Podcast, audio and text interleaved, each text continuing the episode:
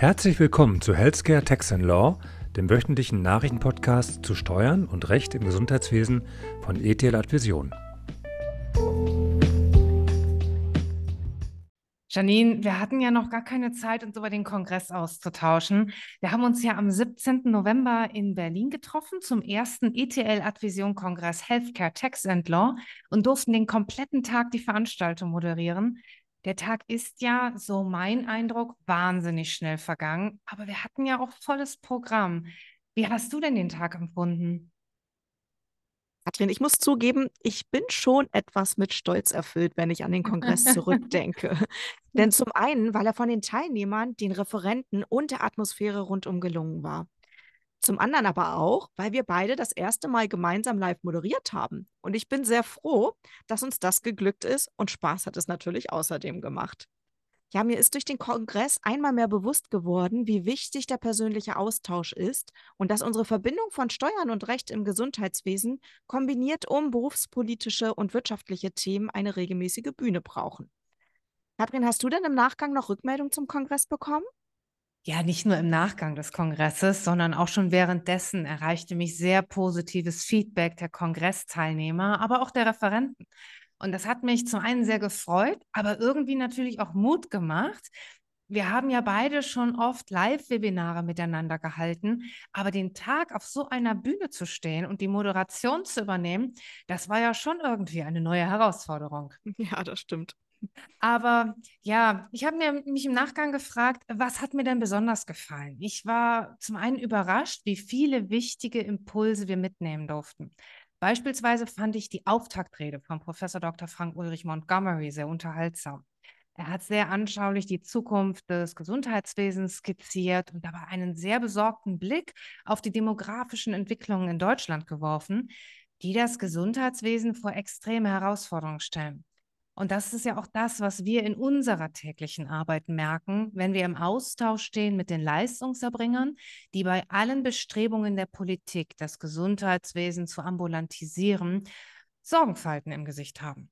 Die demografische Entwicklung erhöht den Bedarf an medizinischen Leistungen, gleichzeitig stellen aber Kostensteigerungen die Finanzierbarkeit in Frage. Hm, das hat ja auch Frau Professor Dr. Susanne Eble nochmals herausgestellt und hat einen, wie ich finde, sehr interessanten Lösungsansatz präsentiert.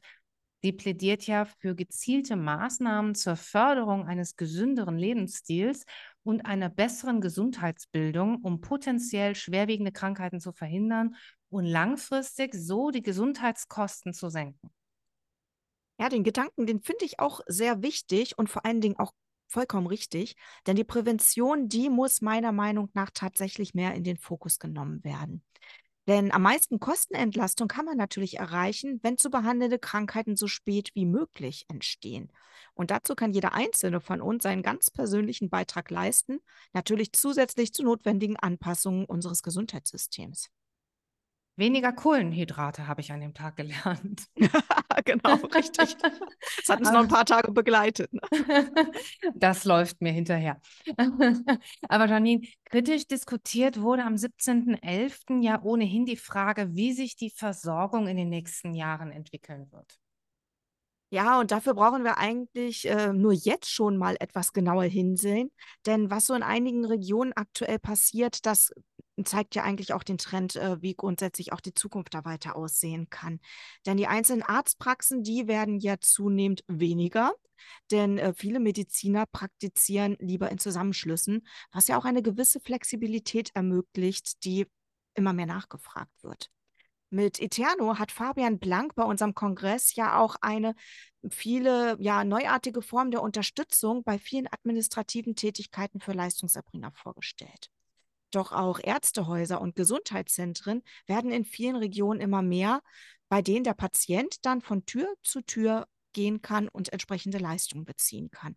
Der Hausarzt kann dabei meiner Meinung nach ein wichtiger Lotse werden und den Patienten Orientierung im doch recht komplexen Gesundheitswesen geben. Ja, es stellen sich ja auch Fragen, wie künftig die Kommunikation zwischen Arzt und Patient, aber auch zwischen den Leistungserbringern untereinander möglichst pragmatisch erfolgen kann. Werden wir über eine App alle Gesundheitsdaten verwalten? Ist ein schneller Austausch mit der Praxis möglich? aber auch eine Verbindung zur Apotheke und der Physiotherapiepraxis machbar? Wird die Behandlung durch mehrere Leistungserbringer einheitlich und abgestimmt erfolgen? Und können Patienten sicher sein, dass der eine weiß, was der andere tut? Ja, ich bin gespannt, ähm, wie dabei die Angebote von Dr. Lieb in den Praxen unterstützen, ähm, die bei unserem Kongress Dr. Elias Zimpoulis in der Panel-Diskussion angesprochen hat. Ich finde, es ist eine sehr erfreuliche Entwicklung, dass die Hilfsangebote für die Leistungserbringer immer konkreter und aufeinander abgestimmter werden. Ja, und so kann die Entscheidung, statt in einer Anstellung in einer eigenen Praxis tätig zu sein, vielleicht etwas leichter fallen. Denn Christine Farbig von der APO-Bank hat auf unserer Bühne ja beispielsweise von der Studie der APO-Bank berichtet, dass die Vorstellung einer eigenen Praxis bei Studentinnen und Studenten durchaus an Attraktivität gewinnt.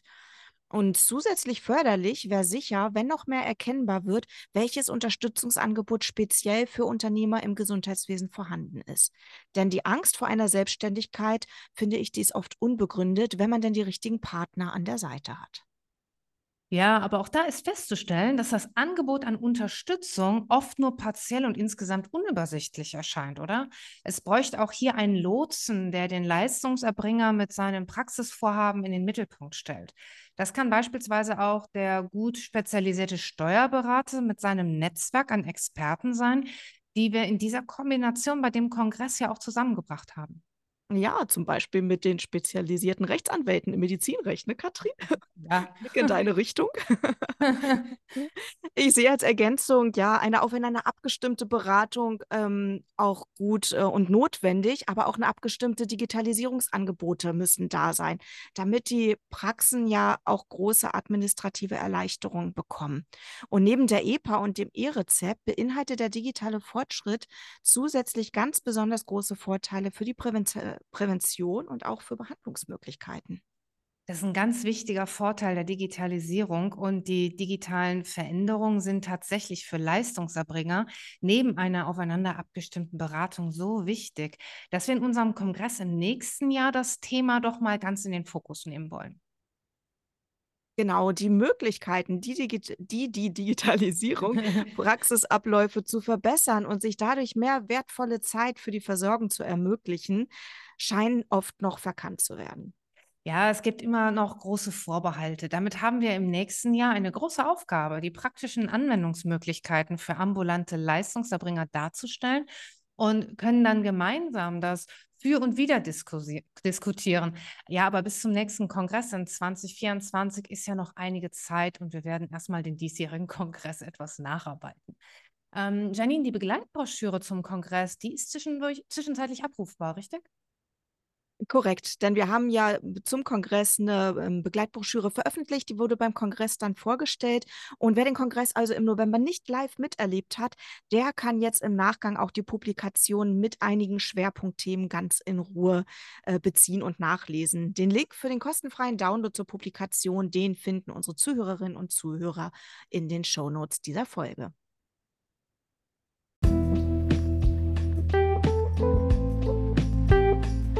Hat Ihnen die Folge gefallen? Dann lassen Sie gerne eine Bewertung da und empfehlen Sie uns weiter.